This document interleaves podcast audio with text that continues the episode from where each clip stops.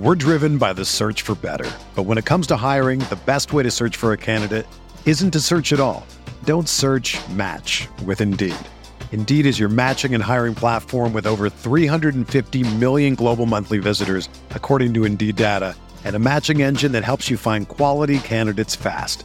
Ditch the busy work. Use Indeed for scheduling, screening, and messaging so you can connect with candidates faster. Leveraging over 140 million qualifications and preferences every day, Indeed's matching engine is constantly learning from your preferences, so the more you use Indeed, the better it gets. Join more than 3.5 million businesses worldwide that use Indeed to hire great talent fast. And listeners of this show will get a $75 sponsored job credit to get your jobs more visibility at Indeed.com slash BlueWire. Just go to Indeed.com slash BlueWire right now and support our show by saying that you heard about Indeed on this podcast. That's Indeed.com slash BlueWire. Terms and conditions apply. Need to hire? You need Indeed.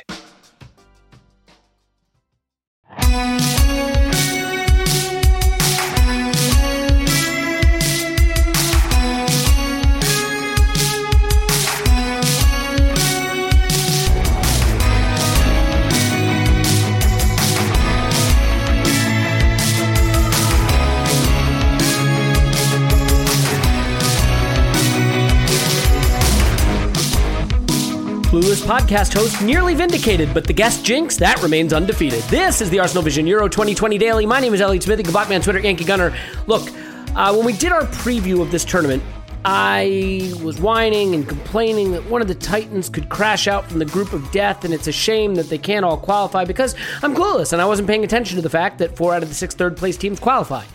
But I nearly got my vindication today as Germany at one point, and then Portugal, and then Germany again clung to life, nearly crashing out, but they did get through. All the Titans are through from the group of death. But the guest Jinx, you may have heard of it, a man who knows everything about European football, but the tournament hasn't always been so nice to his predictions, told us that we would want to swerve boring, boring Sweden. And oh my, did they deliver the drama of the day, or, or certainly up there in a day of drama at the Euros. And so very excited about that and very excited to hear about the continuing jinxing efforts of Phil Costa. You can find him on Twitter at underscore Phil Costa. Hello, Phil. Thanks for that, Elliot. Much appreciated. I, I, am happy to contribute. Did you did you enjoy boring, boring Sweden today? I well, I, I did actually. I thought it was a, a fun game. I mean, obviously there was five goals, so you can't really complain. But you know, we can delve into them a bit after.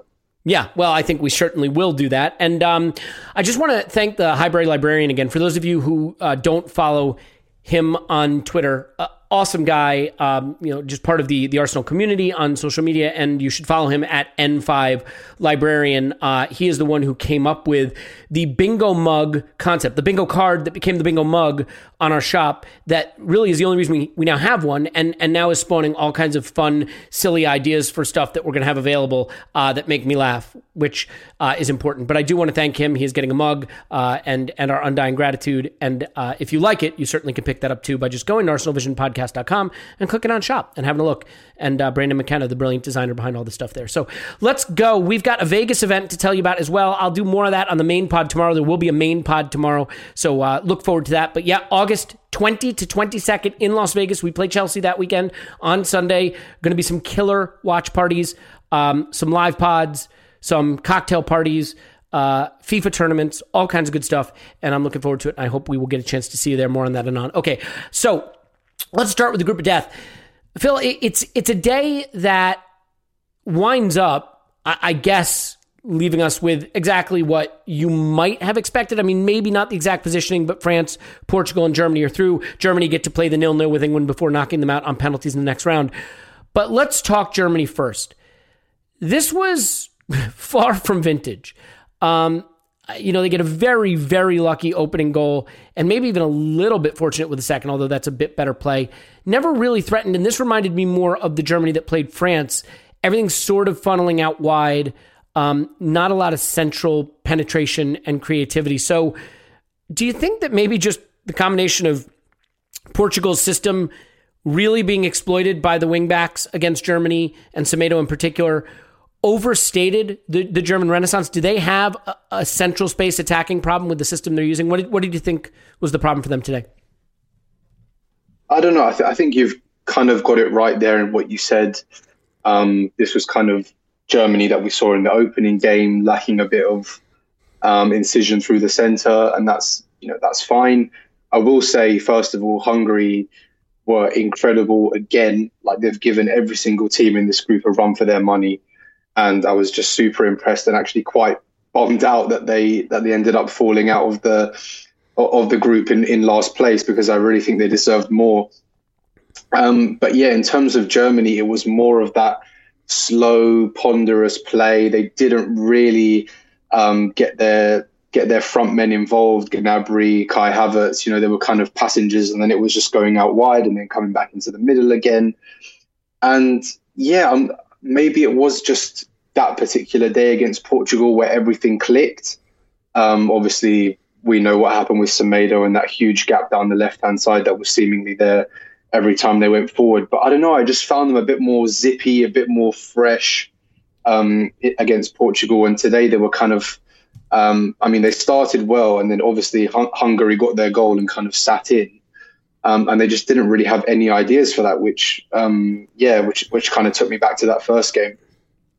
Is it, is it the role of Gnabry? I mean, is he not providing a focal point, or is it the fact that you know in a back three, sometimes what happens with those midfielders, Kroos and Gundogan, they can't combine as much with the front line. That that there's it's not as easy. I mean, maybe I'm talking out of my rear end here, but it, seems to me that those are players who should be more involved in the attack and, and maybe aren't as effective in this system. Uh, and do you do you have a place that you put the blame more on them not finding more space to operate in that that part of the pitch? I'm not sure. It's difficult because let's face it, when any team kind of um, sort of blocks up the central area, it's, it's very easy to say, oh, they lack threat from the middle. But when you've got, you know, five defenders and then three, maybe even four sometimes people standing on the edge of the box, it's not easy because there's no space. Fair, yeah, so very fair. Mm-hmm. Theoretically, going to the wide areas is not the worst idea. And obviously, they've got the wing backs to to kind of thrive with that um, tactic, should we say, with with Gosens and Kimmich. But I don't know. They just there was just something not quite there again. And even when they did get into some some good areas, I mean, Joshua Kimmich, uh, a couple of times he was free in the right hand side, but there was no one really in the middle to aim for, and that just again kind of um, goes back to their lack of a true number nine. Because even though Havertz has done a, really good job, Gnabry's had some nice moments.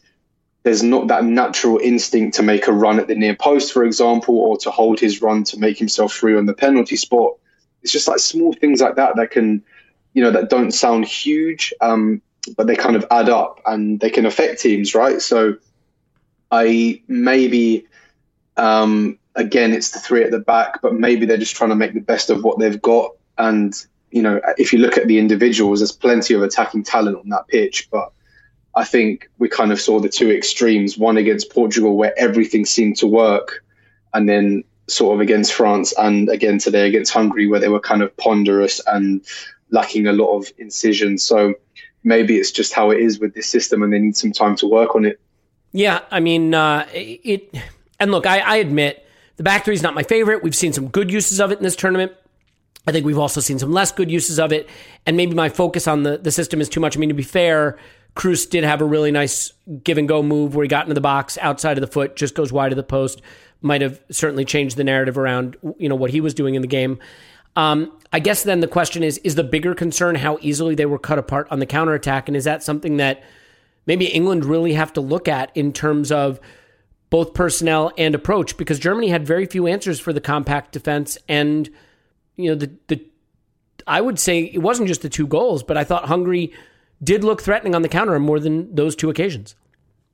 Honestly, they, they've really surprised me. Um, on the break in particular. I mean, they, they just seem to have this like non-stop energy. Mm-hmm. I mean, they they they're so, such a fit team, and you know, it's what we said. They're not just a typical like um, sit back and hope for some luck on the break. There was there was some like genuine combinations, and you know, I mean, the, the goals, both of the goals. Obviously, the second one was kind of a mad moment from from Manuel Neuer, but Germany had just equalized right at this stage, and you know they're still looking for these balls over the top. They're you know they were going for it when they found the opportunities, and there was a, you know a couple of players in particular. I know Sallai is their kind of talisman up front, but uh, Roland Sallai and Andreas Schaefer were were so good, um, and Laszlo Kleinheisler. Just the energy of these guys, my really, I felt absolutely gutted for them because they honestly gave everything and they found a lot of success on the break today. But it wasn't just today. They they had opportunities against Portugal. They had opportunities against France. Um, so you know they they more than proved their you know their worth to be in this in this tournament. And for sure, Germany, I think particularly with Joshua Kimmich being given license to push forward, it leaves Ginter and even on the other side, Rudiger isolated quite a lot. And when you've got Hummels in the middle, who's not exactly the quickest uh, defender, should we say, I think a lot of teams will be looking at that and thinking, hmm, this, these wide areas are, are a place for us to exploit, just as if Germany will be thinking it's a strength for them. It can also be a weakness. Yeah, and I think Neuer deserves a good share of the blame for the second goal.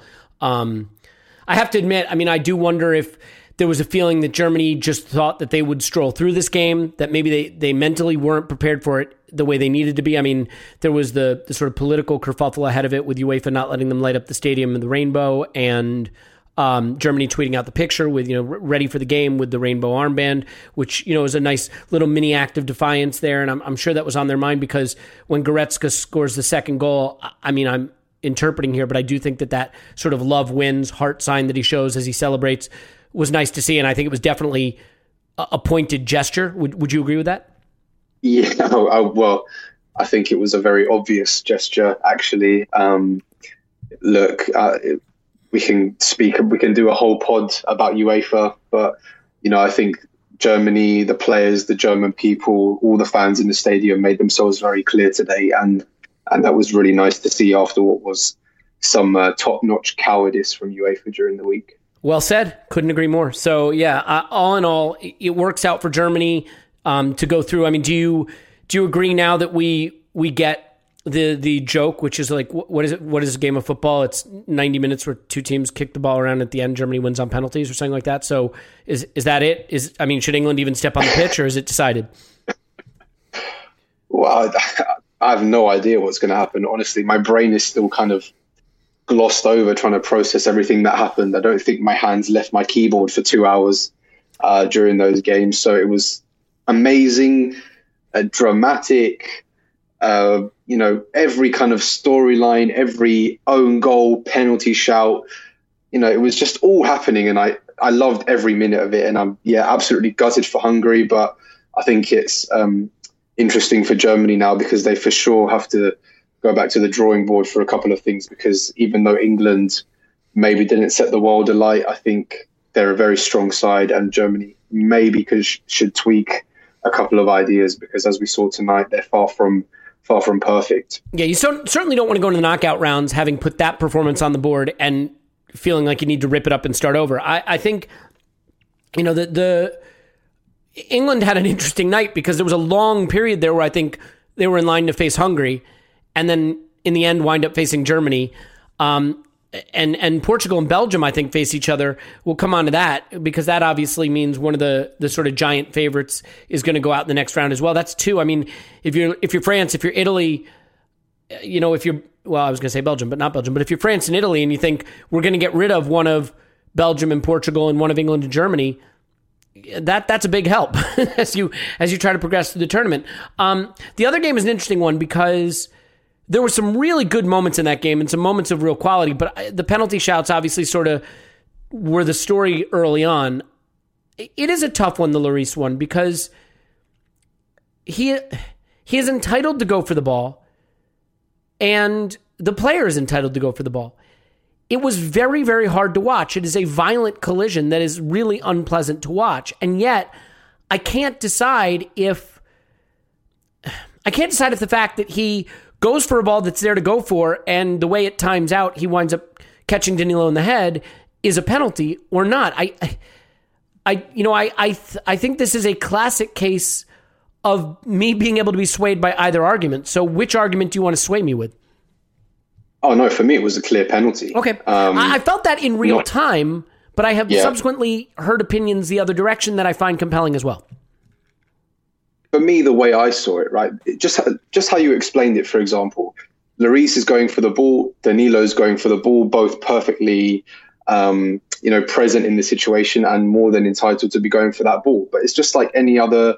Let's say it was between two players. There's a 50-50 in the middle one player gets there first, the other one is a millisecond late, and his leg's broken. You know, they were yeah. both entitled to go for the ball, but one player is late, and it's a foul. That's um, a great and point. For me, yeah, you can go it for it, but if you get there second and you punch the guy yeah. in the head, you've just fouled him. Yeah, exactly. And you know, he was just a split second late. Danilo gets there first. You can see it the the contact with the ball off his head, and then Lloris just kind of steams through him, and and it's a clear foul for me. You know, it was.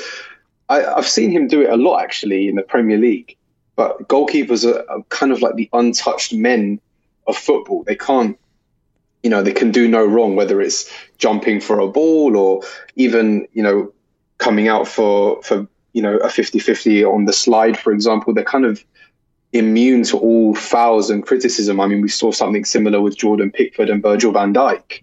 I mean, that wasn't even given as a penalty, and it was one of the most stonewall penalties you'll ever see.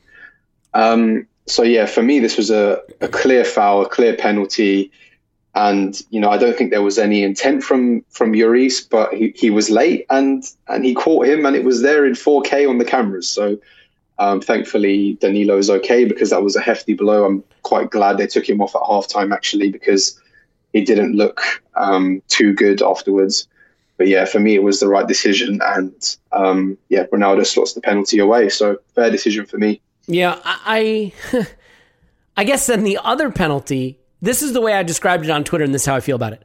I don't think it's a penalty, but I also think it is brain dead defending by Semedo. And what I mean by that is, I think he can run with Mbappe, and and you say, look, nobody can run with Mbappe, but I mean, I think you can run with him. The ball's going beyond him, but the point isn't that he makes the shoulder contact. It's that he puts a little extra stank on it that he doesn't need to. Like he makes the shoulder contact kind of he he looks at him, shoulders him, and then does that thing with the rest of his arm where he kind of like continues pressing him to the ground. So it's like I think as a defender if you're going to shoulder charge, you've got to make it look sort of 50-50 and incidental and you can't make it look like you're throwing the shoulder and the arm into the guy to throw him to the ground. And so given that a penalty had been given at the other end, and, and it's always possible that a referee might want to even it up, although to your point, I think it was probably the right call anyway. Um, is it fair to say that that's not something that should be a penalty, but also Semedo can can try to make that look less like an aggressive move? It just it felt like he really put some extra stank on it. well, I'm going to disagree with you again, mm. and I think you know, I'm all in for dunking on Semedo. I thought he was terrible against Germany, but in this particular situation, I don't think he's done anything wrong. I kind of think he's following the ball and Mbappe. Um, but for me, the way I saw it, I don't think he makes any um, sort of movement or gesture towards Mbappe. I think Mbappe runs into Semedo and generates the contact and then falls down like a sack okay. of potatoes. You don't um, think Semedo gives him a little shoulder shiver, the, the, arm shiver at the end, the kind of like get off me push kind of thing? I, that I don't know. Not at all. all I right. think he's just stood his ground. Honestly, um, Mbappe's bought that for me, plain and simple. Um, whether you can, the the conversation can point to Mbappe afterwards and say he was dishonest and cheating. There is another story. Um, but yeah, for me, in terms of the incident in isolation, I think Semedo is just kind of doing his job um, and in, and kind of uh, chaperoning the ball back to Patricio and, and Mbappe senses the opportunity, makes it look semi believable, and and Lahoz has, has given it there. So for me, that was not a penalty. Mm. All right, well. I'm gonna. We'll come back to Benzema's excellent goal and Pogba's great pass, but I just want to go to the very end of the game for a second. The Bruno Fernandes stomp is a penalty. It's not a stomp, but you know, like that's a penalty. Like what? Yeah. What on earth is going? I mean, I get that it it wouldn't change who goes through. I, and for a moment, I thought it denied Hungary a place. Then I realized it didn't. I don't think it. I don't think it did. Mm-hmm. Um, no. It would have adjusted the seating, I think, but like, or maybe not even. But it, beside the point, it's a penalty, isn't it? it was clear for me, and actually, he he has one go at him first on the shoulder, outside of the box, and then that like weird rake down the back of his calf Um, I don't know why he's even trying that in the 93rd minute. Like, what are you doing? Um, and then he um, gets mad at the player, like that. Yeah, that, and then he, yeah. I think for me, that's just kind of like you know when players go down and they pretend to be injured. To Pretending like, to be mad is trying to like he, uh, yeah, protest yeah. his innocence. Yeah. yeah, I think he was giving Coman a bit of the get up, you know, to try and maybe divert the referee's attention. But yeah, I was, I thought he was really lucky in that situation. Um, and you know, uh, they didn't give it, but maybe there was a kind of reluctance to give it. Obviously, we don't know what they're saying behind the scenes, but for me, he was a very lucky boy, and I would have been rather frustrated if that was England not getting that penalty. All right, so let's back up a little. Um, I think a couple of things. You know, I've always thought it's interesting seeing Tolisso start for France. Um, it feels just a titch conservative. I thought when Coman came on, that obviously added a little bit of a different look, a different threat to them. Um, but the player for me that that really has been France's star for the group stage is Pogba, and I have to admit, I've always liked Pogba, and I've always thought that the Pogba slander is totally unnecessary and misunderstands the player. He has a sort of languid style that I think can lead to him being criticized for not trying. I've always thought that those kind of body language assessments are are silly. Uh, we we may have had a player like that at Arsenal that, that got some body language assessments really? from time to time. No, no, yeah, yeah. Uh, no, no, it's fine. Move on.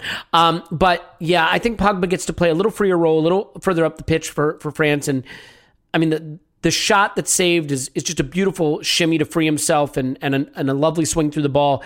The pass to Benzema, all Benzema has to do, I mean, there's nothing he can do but put it in the far post. It literally, it, you know what it reminds me of? There's a game that they play in Canada and actually here in Minnesota called curling, where you push a rock on ice mm-hmm. and you try to mm-hmm. twist the rock and have it just like slide into a position between other rocks. It's really a ridiculous game, frankly. But it reminded yeah. me of that because it not only is a through ball, but it's a through ball that then like fades right onto Benzema's foot for the shot. It's it's sensational. And and look, France have to be thrilled with Benzema getting two goals here. You know, and and now that doesn't have to be a storyline. But for me, it's it's Pogba's brilliance, and I, I thought he was great in the group stage.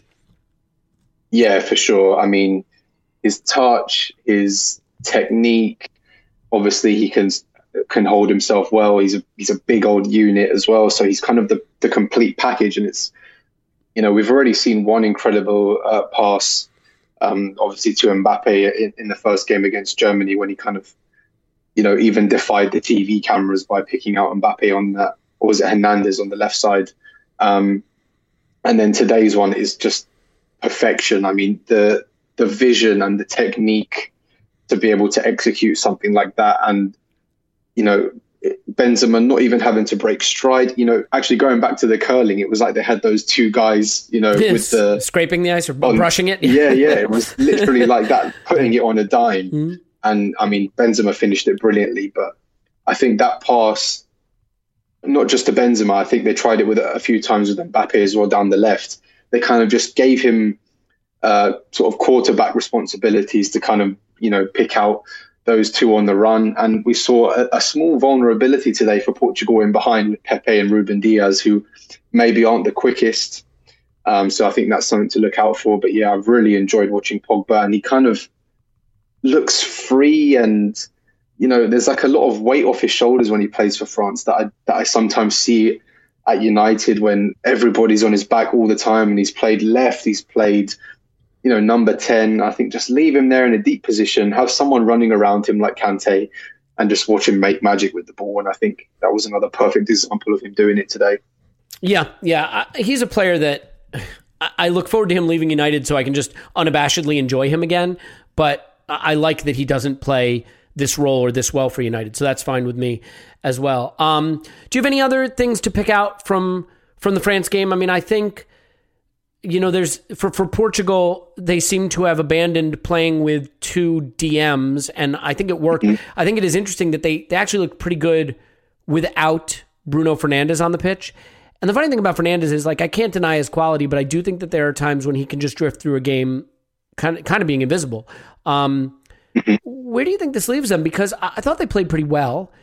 They did that without Fernandes. Certainly, the two DM thing I don't think was effective. So I think Portugal are also in sort of an interesting position where they had a plan, they came into the tournament, they used that plan to acceptable effect in the first game, but got brutalized in the second game, and today looked a little better doing something different. So, do you have a sense of where they might go from here? Because you know, I think Bruno Fernandes would be pretty frustrated to to miss out on the Belgium game, but I could certainly see it happening. Yeah, I think you've raised a couple of interesting points there. Actually, um, for me, the Bruno Fernandes decision, I was not totally surprised by it because I don't want this to sound like salty or my Arsenal allegiance coming through. I just think that him and Ronaldo are too similar mm. because they kind of they're there, but they don't get overly involved on the ball. They don't. Um, they're not sort of bouncing around looking for one touch passes and linking play. These guys are end product guys who will be quiet, quiet, quiet, and then all of a sudden they'll whack in a shot from 30 yards. And I just think Portugal couldn't really afford to have two of those kind of players on the pitch, um, which is why they, they've sort of gone with Bernardo Silva um, on the right, who's very touch heavy, smooth player, but also Jota, even though he's um, an inside forward, he's still very much involved in the play. So I think Bruno Fernandes is the natural one to fall out because I think with he and Ronaldo being too similar in that kind of sense, they didn't need that. I mean, we saw it with Ronaldo today. He wasn't overly involved in it. He scored the two penalties, nearly scored an amazing header when he somehow leapt over Presnel Kimpembe. Um, so yeah, for me, that was kind of the reasoning behind Bruno falling out of the side. And the other one was hashtag free Renato Sanches, who had a storming game in the middle. Um, there was an interesting article written by Yaya Toure this week on the Athletic about players using their their backsides, and I think um, watching Renato Sanches for that first 45 minutes, you saw him do it about four or five times when players were just bouncing off him. Um, and for me, he was the real bright spot for Portugal today. He was tenacious, winning his duels. He was driving in transition.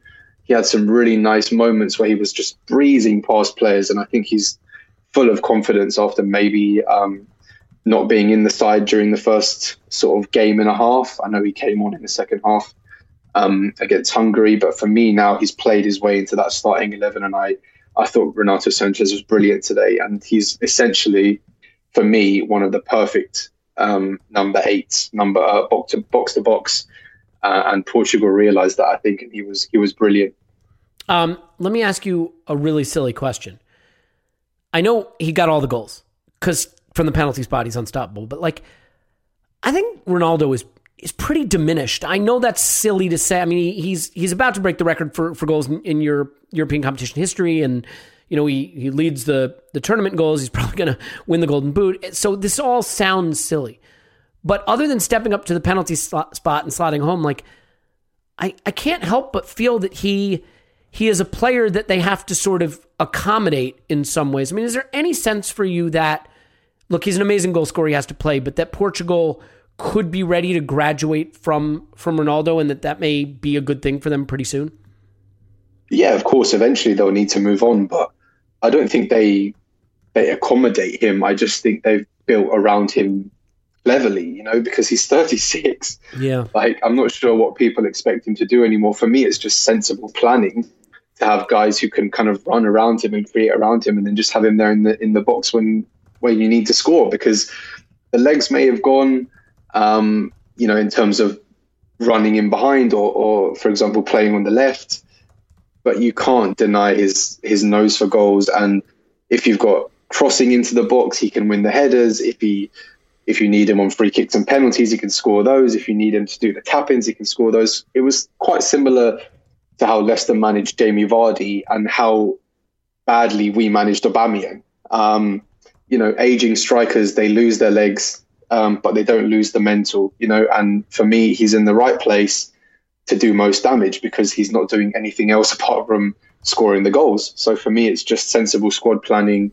And it's what you do when you have an older striker, right? You, you just get the guys around them to buzz around, and hopefully, with some good service, they could still bang in the goals. So I don't see too much of an issue with it. And I think he'll probably end up Golden Boot winner at this stage. Yeah, I'm probably being silly, to be fair. It's, you know what it is? It's like there were a couple counterattacks and a couple sort of breaks that they had where the ball came to Ronaldo and he, he he just wouldn't he never got past the first guy. You know, he had the ball taken off his toe, he tried to cut inside, couldn't couldn't beat a man, and the the attacks broke down and it's just interesting to see You know, he really is an end, an end product monster. So I understand why you want him in there, but he doesn't get past that first guy anymore. That's that's really not part of his game now. And it's not even a speed thing. It just doesn't seem to to have the I don't know if it's a close control thing or a burst. Just interesting to me as I watch. And I do have to admit that like any Bruno Fernandes slander is, is welcome here for me. And, and if he misses out on their next game, so be it. I'd be fine with that.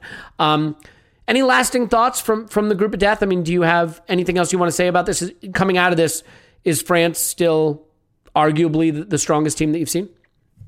I mean, I, I've said on a couple of occasions that I think France can go up a level, but three games is a decent sample size, and I haven't seen it yet. Mm. So I'm not particularly sure what they're trying to do. Um, I think they're weak in fullback areas. I mean, Luca Digne was injured today, which is a big blow because he's quite good from from an attacking sense. I think Lucas Hernandez is a capable left back, but he's not um, an attacking threat. He's very much a defence first kind of guy. And at right back, I thought Koundé, really exciting young player, but he struggled at right back today. His body was kind of stiff by the touchline. His first touch was wrong. The way he received the ball was wrong, and it's a big ask, you know, to to go from centre back to right back because there's so much demanded of the position now. So, just a couple of things for me to look out for. Um, but as we've seen today, they always have the quality in those sort of specific moments, whether it's Pogba, Mbappe, Griezmann, Benzema, who can make the difference. But for me, I'd just like to see a little bit more from their overall play. I don't know if it suits their talent, but I still think that Kylian Mbappe can be a center forward and probably should be the center forward. Um, you know, he can impact a game from anywhere on the pitch, but I, I don't know. I mean, maybe it's just the, the Thierry Henry fan in me. And granted, he played in a 4 4 2 mostly, and then for Barcelona off the left. But I, I, think I think he could play center forward, but I'm, I'm not sure they have the, the other players to accommodate that. And I don't know that that works for Griezmann. So we'll see what France do. I, I can't help but think another coach other than Deschamps could make them a lot more fun, but they certainly are functional. Um, and that's good enough to win a tournament, as we saw from Portugal last time around. So mm-hmm. I guess before we move on to um, what happened with with Spain and Sweden, which was also a lot of fun, just real quick now, Belgium and Portugal, England and Germany. I mean, these are these are games that could have been finals. They're going to be in the first knockout round. Do you have a, an early thought on who has the edge in those matchups? Well, I think in terms of Belgium and Portugal, I think Belgium have looked better for me um, on the whole. I don't think Portugal have been bad, but they've kind of been a bit patchy.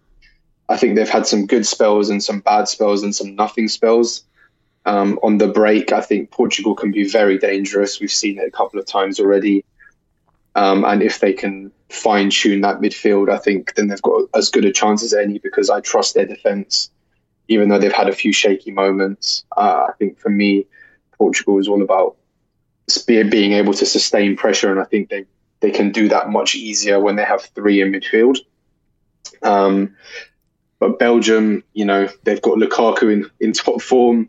They've got De Bruyne coming in. They've they've finally settled in midfield with Axel Witsel there. So I think on first look, I think Belgium just have the edge. But I think as a more rounded threat, Portugal are just ahead of Belgium for me in my estimation. Interesting. Yeah.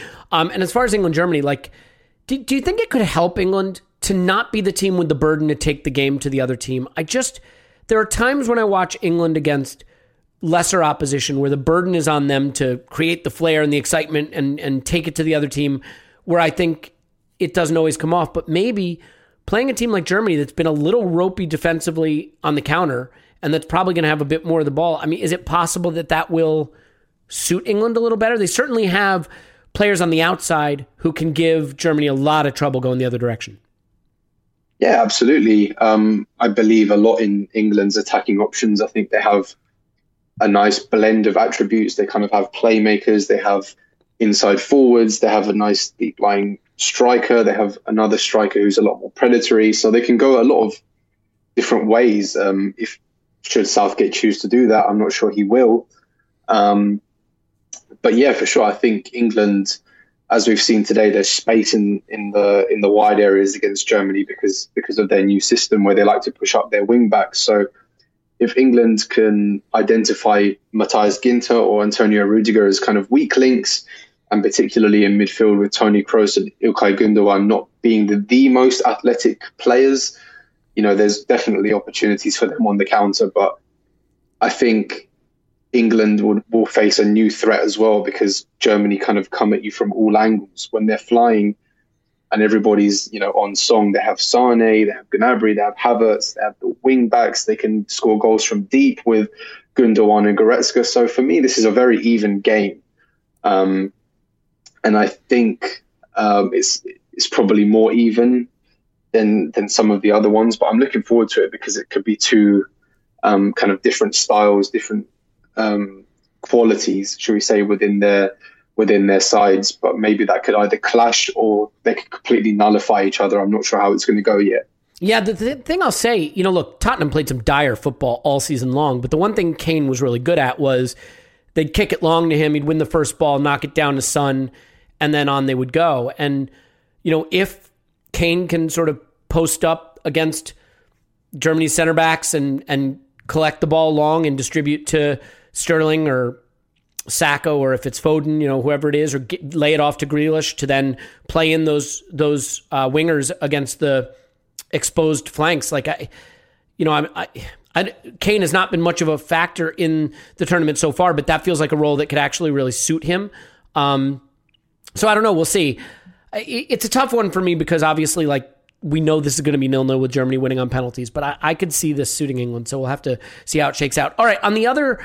Uh, in the earlier games today, what a turnaround for Spain. I mean, it, it is funny how narrative works, Phil, because tournaments are small sample sizes. And so the narrative is developed very, very quickly. Germany are a machine again after dismantling Portugal. Now they're in disarray after nearly crashing out.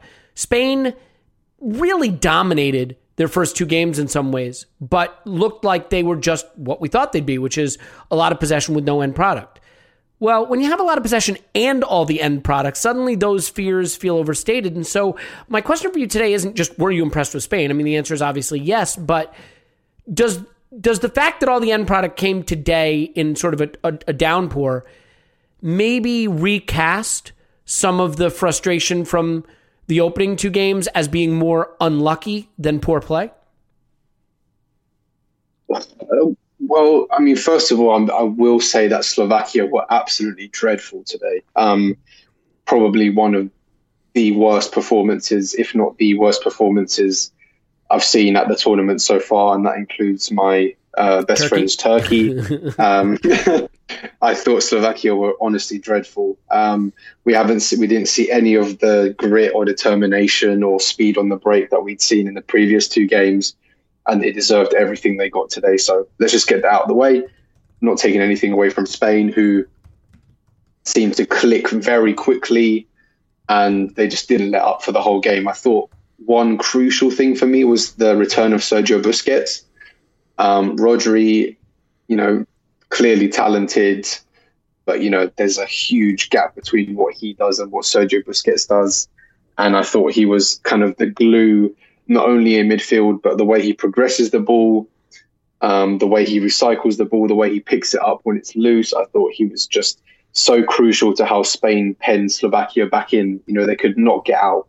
Um, so I think that was really big for, for Spain. And more importantly, there was just a general confidence about the side. I mean, I know they missed another penalty, which probably didn't do Morata um, such a world of good, especially with um, his first two games being so difficult. But yeah, I think Gerard Moreno was good. Pablo Sarabia was good, and he got his goal, obviously. And for me, Pedri again. Yeah, he was. I mean, great. I don't yeah, know. If, I don't know if there are any compilations going around before they get copyrighted by the bad lads at UEFA. But for me, he was just so good in that kind of left half space, the number eight, the number ten, he didn't score and, and he didn't assist, but he was always the pass before the assist. You know, just the way he just the way he sees the game. Like we spoke about Saka yesterday. These guys are teenagers and they're so intelligent.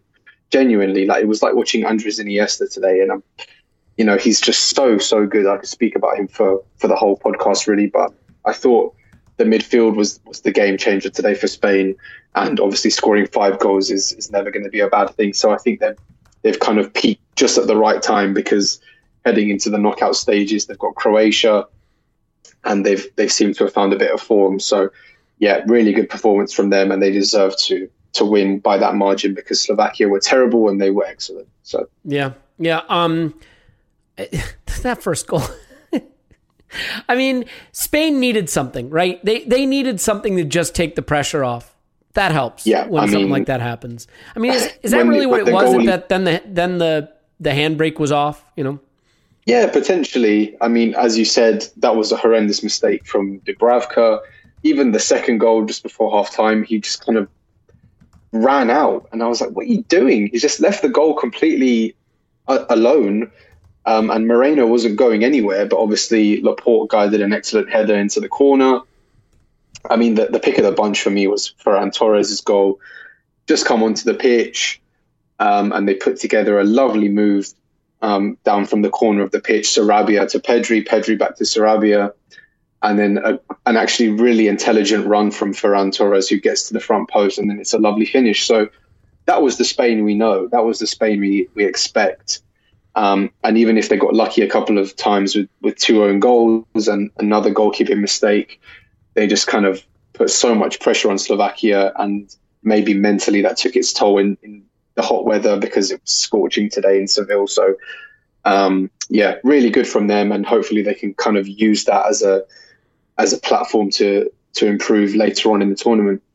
Yeah, yeah. Well, I think um, I think that forces us to look at the Sweden game, and for you to explain yourself again. Uh, I kid. Um, you had you had blamed Sweden for being boring. Now, to be fair, I think the reason this was exciting is not so much Sweden so much as the circumstance, but they get ahead early, and things look pretty bleak for Poland. And then Lewandowski shows up, and for a brief moment there, I really thought they were going to do it, and that the Lewandowski um, aura was going to grow, for lack of a better way to say it. I mean, how how did you experience this? Is the story of this game for you Lewandowski? I mean, obviously the story is Sweden going through, but but that that was that was a special sort of 15 20 minutes there where it looked like he was going to take this on his on his shoulders and do it himself.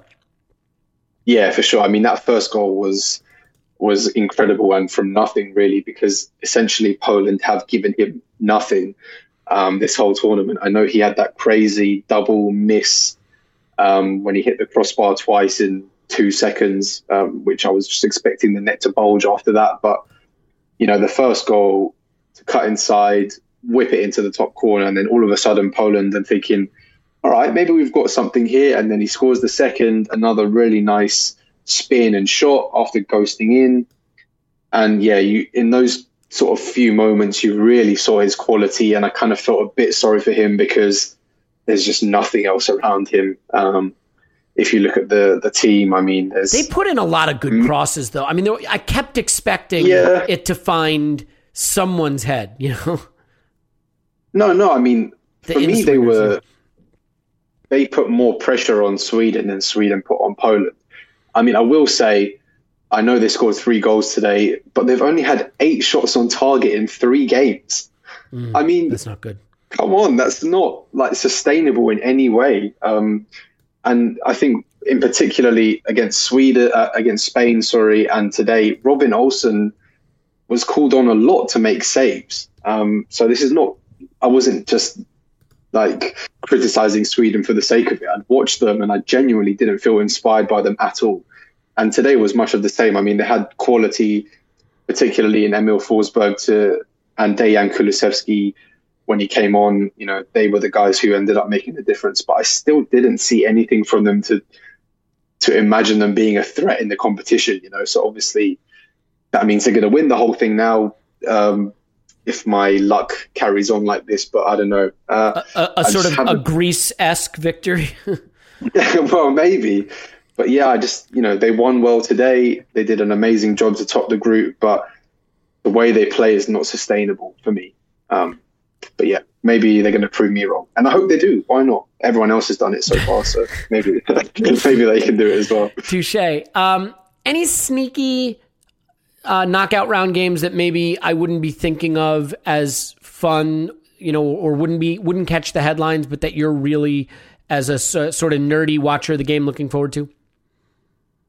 Well, actually, Wales Denmark. I'm really looking forward to that one.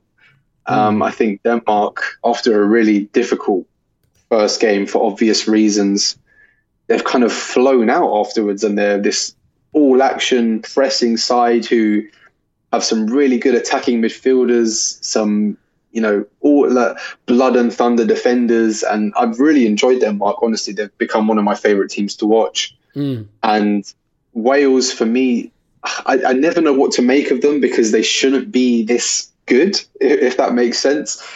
Um, but you know they've got the obvious quality in Ramsey, Bale, Dan James, um, even Kiefer Moore is proving himself to be a handful. But I just think as a collective they are so strong, and you know there's that saying that you're only as strong as the sum of your parts, and I think that's definitely apl- applicable to Wales because you know they just keep getting results. Yeah. And I think it could be a nice clash of two styles because Denmark like the ball. They have a couple of, you know, tippy tappy midfielders, particularly Mikkel Damsgaard, who was one to watch. And I'm glad we highlighted him in the preview pod um, because he's done an amazing job, especially with the absence of Eriksen. So, yeah, for me, Wales, Denmark could be a real firecracker. And obviously, with the Netherlands involved as well, I think they're ones to watch. So, I think looking across the ties, I think there's an argument for all of them to be interesting in their own way. But yeah, if you ask me personally, I think Wales Denmark could be a, an underrated one to watch on Saturday. Well, I'm going to tell you something. The underrated one is you, my friend, because you have done an absolute brilliant job in the group stage, and I want to thank you for for what you've done so far, and uh, er, uh, prematurely thank you for the job I know you will do in the knockout rounds. No, my pleasure. It's been actually really fun to come on and, and kind of decompress after everything because there's so much to talk about. Really, I could do this for an hour and a half and not even notice. Um, mm. They've been super fun, and I've really enjoyed the tournament on the whole because it's been uh, a lot more energetic and dramatic than I expected. Because I thought everyone was just going to be kind of filled to the brim with lactic acid, you know, cramping up every five minutes. Um, but it's been excellent, and I've really enjoyed it. So yeah, pleasure to be on here. Yeah, it's felt like real football too. I mean, a tournament with some fans in the stands. It's it's been nice after what we've been through. I really enjoyed it. Look, you've done a, a bang up job. Do this. Go to the ArsenalVisionPodcast.com site, click on shop, find some merch you like. I'll buy you some merch. You've earned that at least. You can have a mug or something or a T-shirt. Um, but let's let's leave it there. We will uh, do a main pod tomorrow. Perfect timing because there's no Euros tomorrow. Uh, so Phil gets a much needed day off, and then we come back with the knockout rounds, and we'll we'll cover that in depth, uh, or at least cover it I can't promise it'll be in depth, but we'll cover it one way or the other. Phil is on Twitter at underscore Phil Costa. Thank you, Phil. My pleasure. My name is Elliot Smith. You can block me on Twitter at Yankee Gunner. For those of you who are already eliminated, this doesn't apply to you. But for the rest of you, wherever you are, whoever you support, remember, it's coming home.